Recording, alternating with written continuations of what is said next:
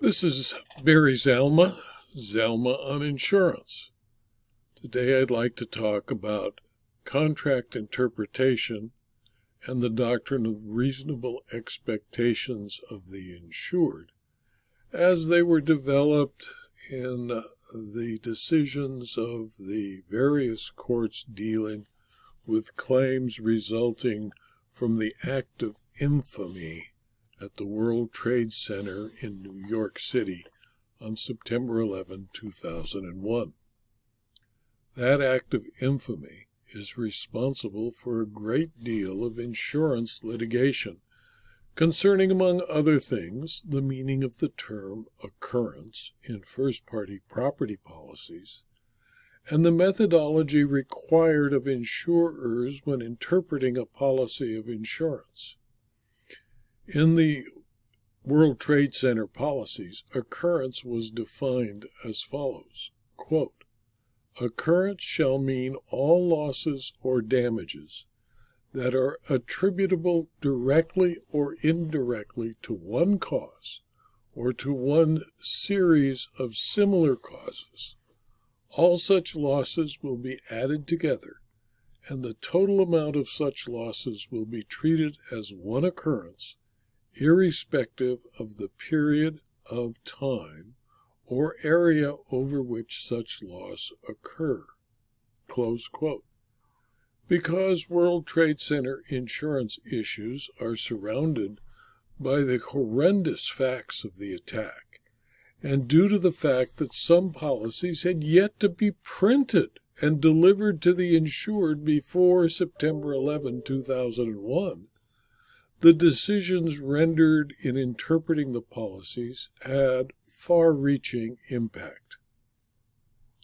The rulings in the WTC cases, combined with the decision of the California Supreme Court, are changing how insurance policies are interpreted. Since policy interpretation is essential to the presentation of any insurance claim, the following detailed discussion is important to all those concerned with insurance claims.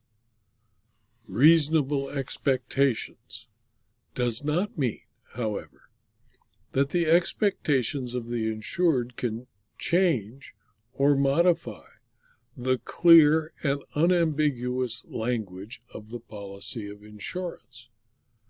The Third Circuit found in Canal Insurance versus Underwriters against the insured's claim of reasonable expectations, finding that the context of the case before it the refusal to look beyond the plain meaning of the unambiguous exclusionary language to the insured Singh's reasonable expectations is consistent with the interpretation of Pennsylvania case law.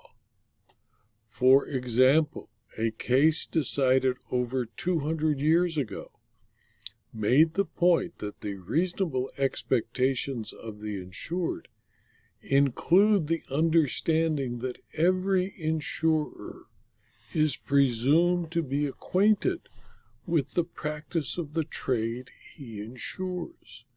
If he does not know it, he ought to inform himself.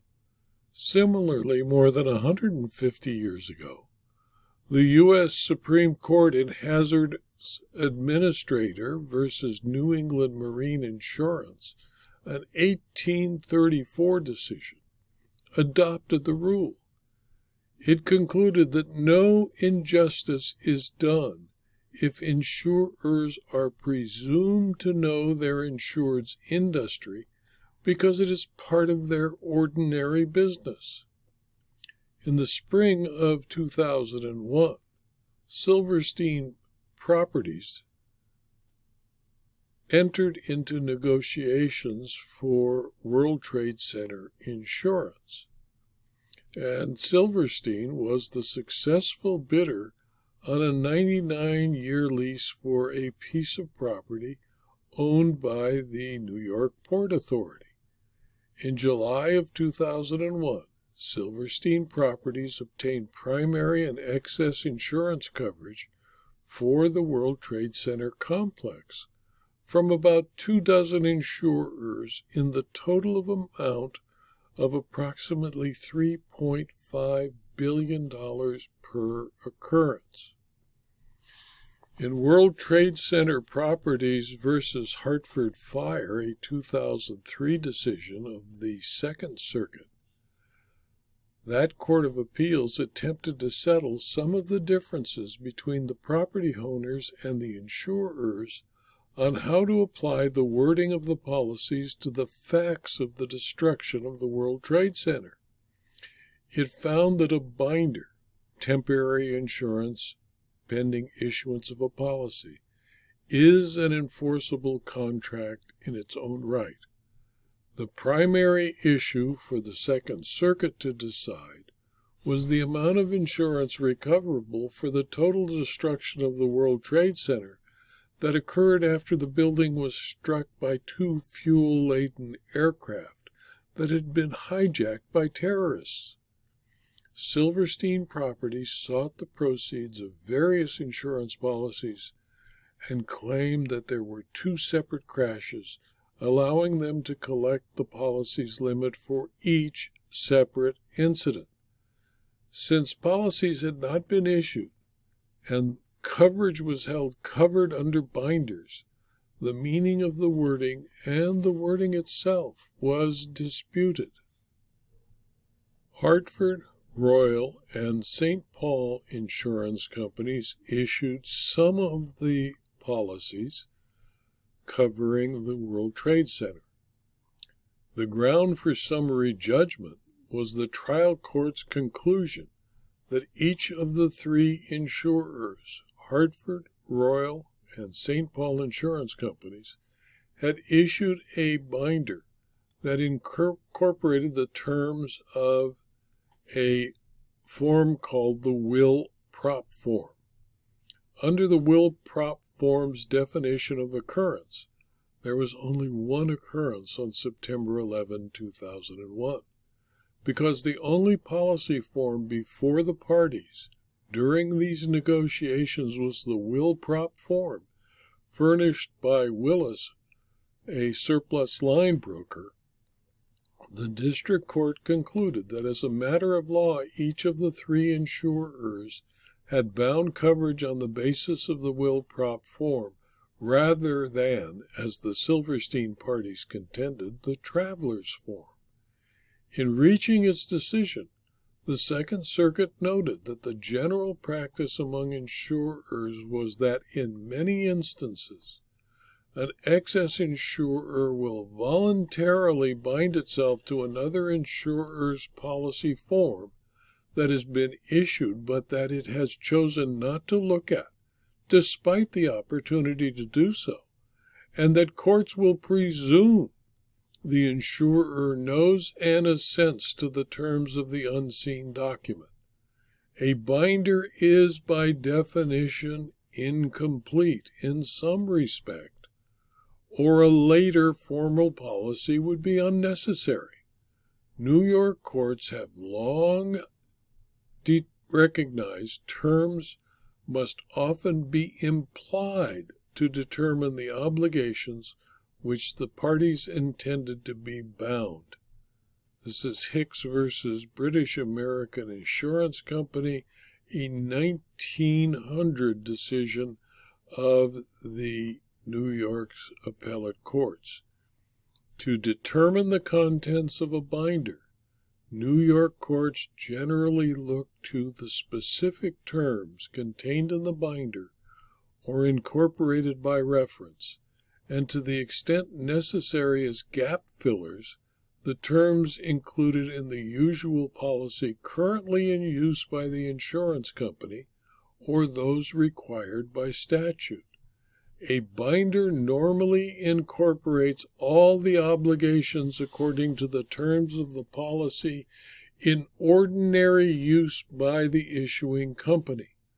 The court examines the negotiations between the insured and the insurers to determine what terms the parties intended to incorporate into the binder.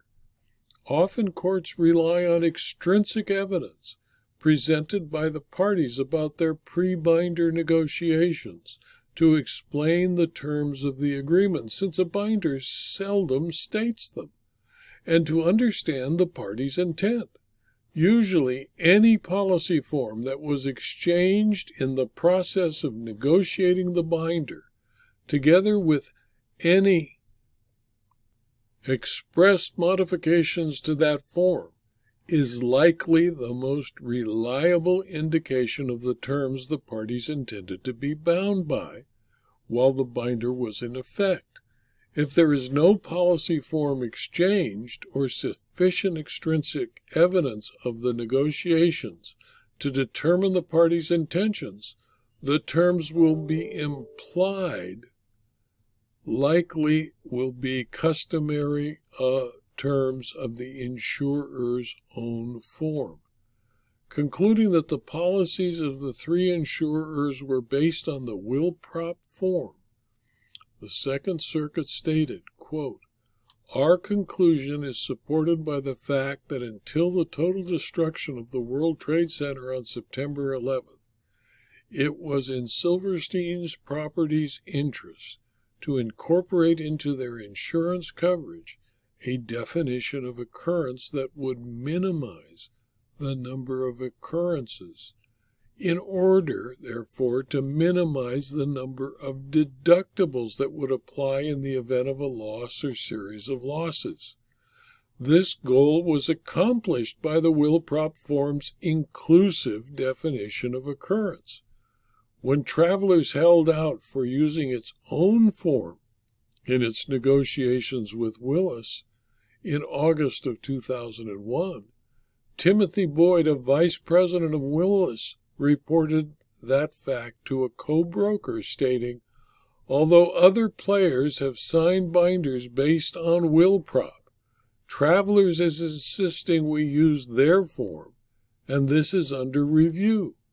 Apart from its potential as a party admission, the statement that players other than travelers have signed binders based on WilProp made by the Silverstein Party's agent on August 3, 2001, after the binders were in place and before the WTC was destroyed, is consistent with our review of the binder negotiations. Close quote the Second Circuit refused to create an ambiguity where none existed. It concluded that the definition of occurrence in the WilProp form was, in light of the facts surrounding the September 11, 2001 terrorist attack, clear and unambiguous. Since the attacks were attributable directly or indirectly to one cause, or to one series of similar causes. The Second Circuit held, quote, Although the Silverstein parties attempt to argue that this definition is ambiguous, we agree with the district court that no finder of fact could reasonably fail to find that the intentional crashes into the World Trade Center of two hijacked airplanes, 16 minutes apart, as a result of a single coordinated plan of attack was at least a series of similar causes. Accordingly, we agree with the district court that under the WilProp definition, the events of September 11 constitute a single occurrence as a matter of law. Travelers refused to accept the WilProp form. Instead, it insisted on its own policy wording that did not include a definition of the term occurrence. Neither the policy issued after September 11, 2001, nor the negotiations leading up to it included the WilProp definition of occurrence.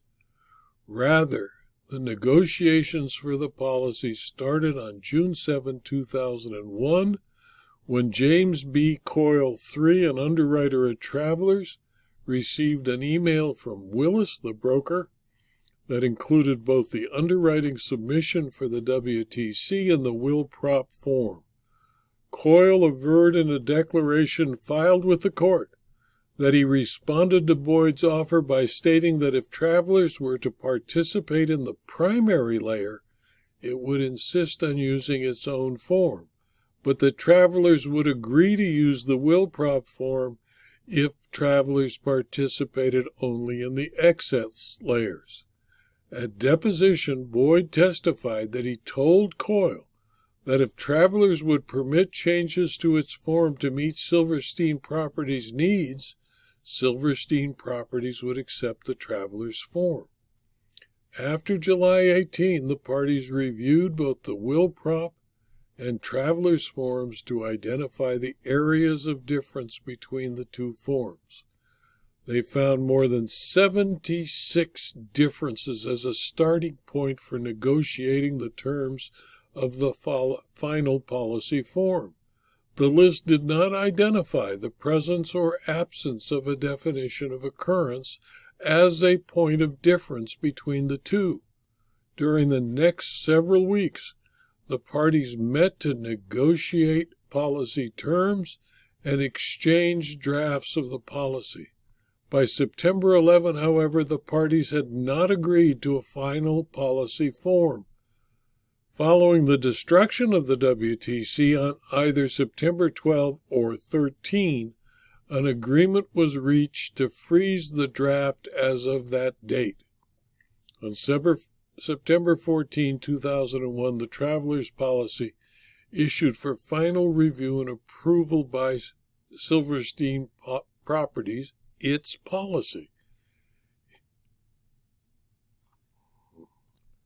In MacKinnon versus Truck Insurance Exchange, a 2003 decision of the California Supreme Court, it first stated the primacy of the reasonable expectations test when interpreting insurance policies. It decided that since a pollution exclusion of a CGL does not plainly and clearly exclude ordinary acts of negligence involving toxic chemicals, such as pesticides, the reasonable expectations of the insured required coverage to exist for an ordinary act of negligence, even if it involved pollutants. Although MacKinnon dealt specifically with a pollution exclusion, its reasoning may be the parent of new insurance policy analysis. The insured is seeking interpretations that follow its reasonable expectations. And although the Silverstein par- partners attempted to use reasonable expectations, the courts of appeal found that there was only one occurrence and resolved the issues eventually to allow the partners to receive the $3.5 billion that was the policy limit and not $7 billion. This video was adapted from my book Zalma on Insurance Claims Part 101, 3rd edition, which is available as both a Kindle book and as a paperback from Amazon.com. If you found this video to be interesting or useful to your colleagues, please pass it on. It's free. And please also subscribe to my YouTube channel, my Rumble channel, and click on the like button and the Rumble button as you do. And please also subscribe to my blog and to my Substack publications so that you can learn about future blog postings and future videos. Thank you for your attention.